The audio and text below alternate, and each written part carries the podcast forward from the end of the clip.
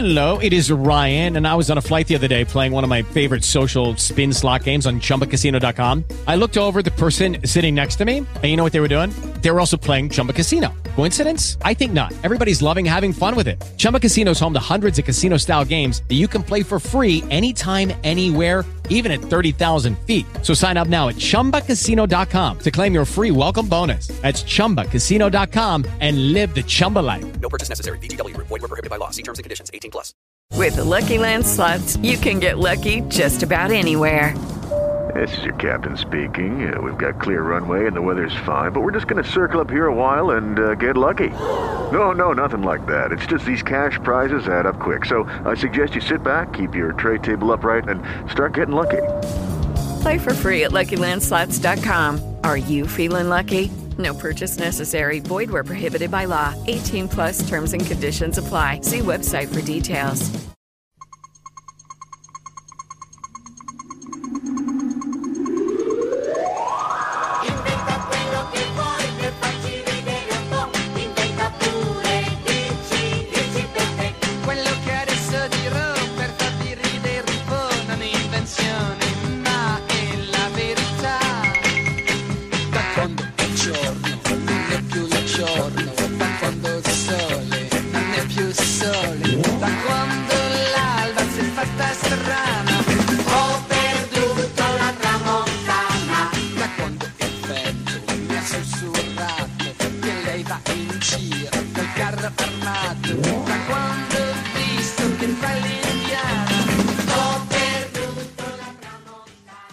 Buonasera a tutti, io sono Vittorio Bianchi. Visto che in questo periodo in cui siamo tutti a casa dobbiamo affrontare questa quarantena e ci dedichiamo forse con maggiore interesse alle nostre passioni, allora la mia passione di questo periodo è ritornare un po' su un caso molto famoso in Italia, un caso tragico, uno dei casi più emblematici degli anni 60, 70 e 80, un caso di cronaca nera chiaramente, quello del mostro di Firenze.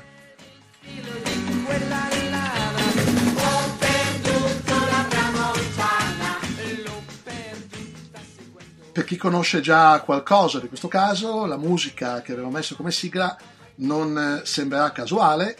Diciamo che più che altro vogliamo fare una retrospettiva sui delitti del mostro di Firenze che sono stati realizzati tra il 1968 e il 1985, più che per cercare nuove strade oppure per parlare di quali possono essere le ipotesi investigative ancora aperte, proprio per informare, per informare qualcuno che sia all'oscuro, soprattutto persone più giovani che magari hanno solo sentito parlare trasversalmente di questo caso, per informarli un pochino su cosa sia successo quelle otto occasioni in cui l'Italia ha dovuto fronteggiare un problema di un serial killer come mai aveva visto prima.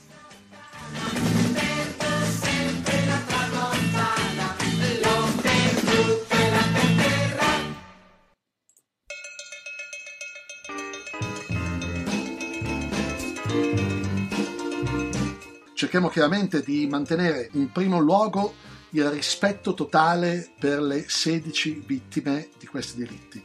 Cioè quello che mi ispira e che mi induce a voler parlare ancora una volta del mostro di Firenze è soprattutto il rispetto, il ricordo delle 16 persone che sono morte in quegli otto attacchi eh, perpetrati in modo barbaro, crudele, da quello che è stato nominato a partire dall'82 il mostro di Firenze.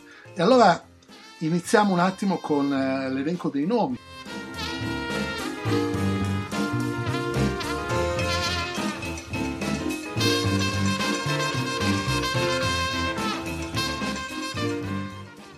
Per cui partiamo con Barbara Locci e Antonio Lobianco, uccisi il 21 agosto del 1968 a Signa in provincia di Firenze. Proseguiamo con Stefania Pettini e Pasquale Gentilcore, uccisi nel 1974, il 14 settembre, presso Borgo San Lorenzo.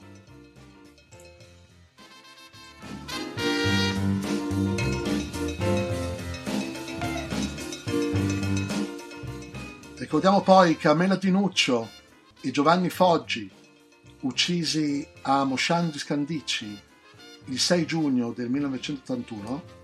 Susanna Cambi e Stefano Baldi, uccisi invece a Travalle di Calenzano il 22 ottobre 1981.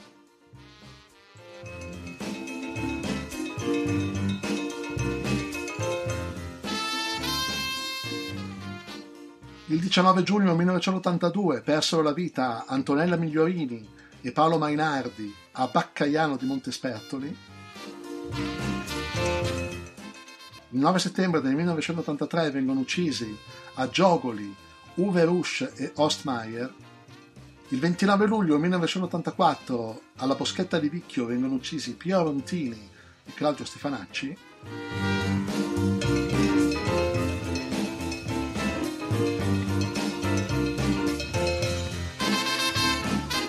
E l'ultimo delitto del mostro di Firenze, attribuito al mostro di Firenze, avviene probabilmente il 7 settembre 1985 a Scopeti e vengono uccisi Nadim Moriot e Jean-Michel Kavechvili.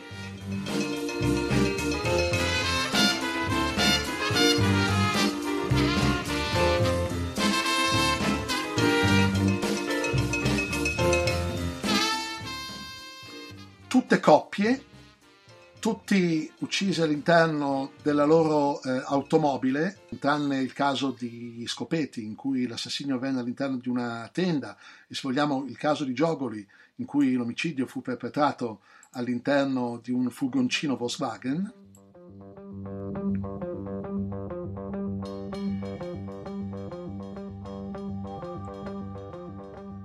E tutti uccisi nella campagna fiorentina, diciamo tra la campagna fiorentina e il Mugello. Perché diversi sono anche gli scenari nei quali ha colpito il mostro di Firenze, alcuni simili tra loro, però diciamo a coppie oppure a gruppi di tre.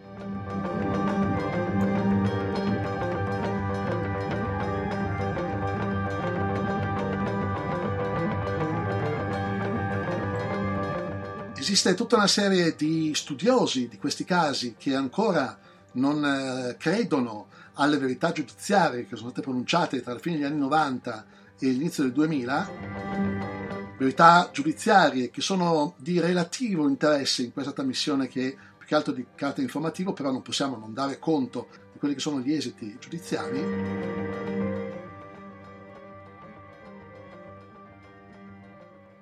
Per cui, accanto alle varie tesi sul mostro di Firenze, io volevo proprio parlare di alcuni dei filoni nei quali si è entrati per discutere chi sia stato. Ci sono tante teorie. Le teorie più discusse in questo momento da parte dei cosiddetti mostrologi, che in realtà sono un gruppo di acutissimi, brillantissimi, simpaticissimi studiosi, così ricercatori fiorentini o comunque dei dintorni, sono le seguenti. Da un lato c'è qualcuno che riconosce la verità giudiziaria e quindi sostiene essenzialmente che il fatto che siano stati riconosciuti i responsabili degli omicidi Pietro Pacciani e i cosiddetti compagni di merende è una verità giudiziaria che può essere approvata e giudicata plausibile. Esiste poi un filone molto frequentato, basato soprattutto sull'analisi del primo omicidio di tutti, quello del 1968 di Barbara Locci e Antonio Bianco, che ritiene che invece bisogna indagare ancora più a fondo e cercare di capire la cosiddetta pista sarda, perché il 68 è un delitto che ha un colpevole che ha scontato 14 anni di galera, vale a dire Stefano Mele, marito di Barbara Locci, eh, uccisa nella macchina, nella Giulietta, assieme ad Antonio Lo Bianco.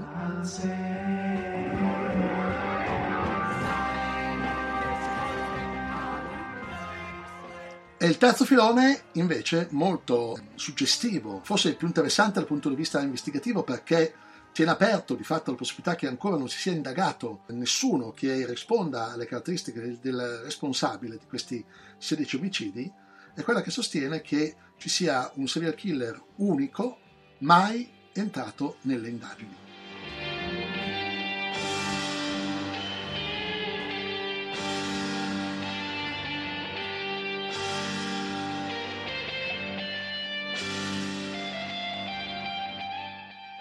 Va detto anche che tra questi omicidi, se avete sentito un attimo le date, ci sono stati degli intervalli molto diversi, per esempio sei anni tra il primo omicidio e il secondo, tra il 68 e il 74, addirittura sette tra il 74 e l'81 e poi una sequenza più o meno regolare, anzi con delle accentuazioni particolari in determinati momenti. Per esempio, l'81 è l'unico anno che ha due delitti, uno a giugno e uno a ottobre, e quello di ottobre è anche il delitto più tardo dal punto di vista del momento dell'anno del cosiddetto mostro di Firenze. Nell'83, 84, 85 un delitto all'anno, due nel mese di settembre, 83, 85 e uno in piena estate nell'84 al 29 di luglio.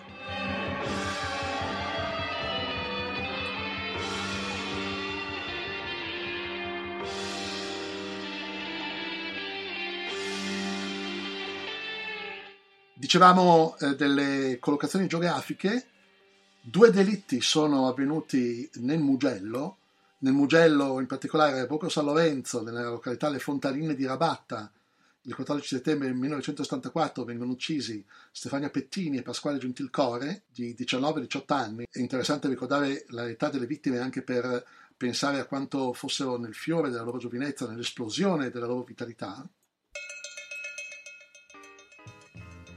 E l'altro delitto avvenne eh, nel 1984 alla Boschetta di Vicchio e le vittime furono Pia Rontini, di 18 anni, e Claudio Stefanacci, di 22.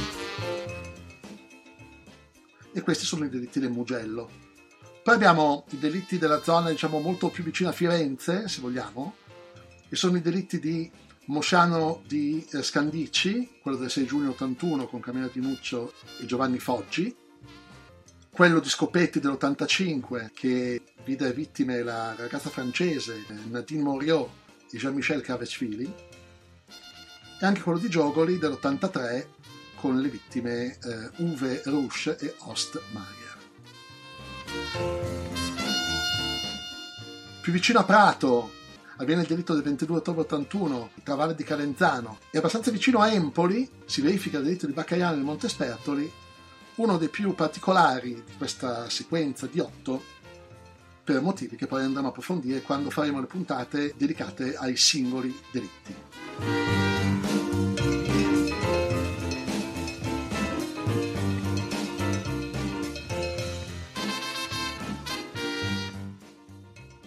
Un altro dettaglio di cui volevo mettervi al corrente, magari non ve lo ricordate più, è il fatto che dopo l'ultimo delitto dell'85 il mostro in una lettera mandata alla dottoressa della Monica Silvia, Procura della Repubblica Firenze, ho usato la dicitura esatta che si trova sull'intestazione di quella lettera con Repubblica scritto con una sola B, il mostro fece trovare un lembo del seno dell'ultima vittima femminile dei suoi omicidi. E sì, perché per concludere questa prima puntata diremo anche che la maggior parte delle volte il mostro quando colpì non solo uccise la coppia, ma a partire dal 1974 usò anche ulteriore violenza sulle vittime femminili o scendendo il pube in quattro occasioni o scendendo addirittura anche il seno in due occasioni o infilando un tralcio di vite nella vagina della vittima come successe nel 1974 alla povera Stefania Pettini.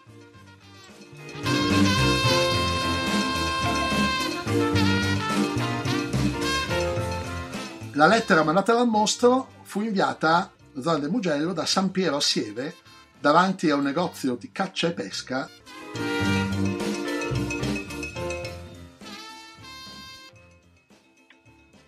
L'arma usata in tutti e 16 gli omicidi fu una beretta Winchester Long Rifle calibro 22 con la lettera H incisa sul fondello. Ecco, questa era la prima puntata di questo Occhio Ragazzi che vuole ripercorrere gli omicidi del mostro di Firenze. Io non escludo che nelle prossime puntate riusciremo anche a parlare con qualcuno di questi esperti che magari vorranno raccontarci il loro punto di vista, ma soprattutto vorranno informarci più dettagliatamente di ogni singolo diritto per darvi un quadro più ampio della situazione e perché possiate cominciare a farvi anche voi delle idee. Un saluto da Vittorio Bianchi, ci risentiamo presto con Occhio Ragazzi.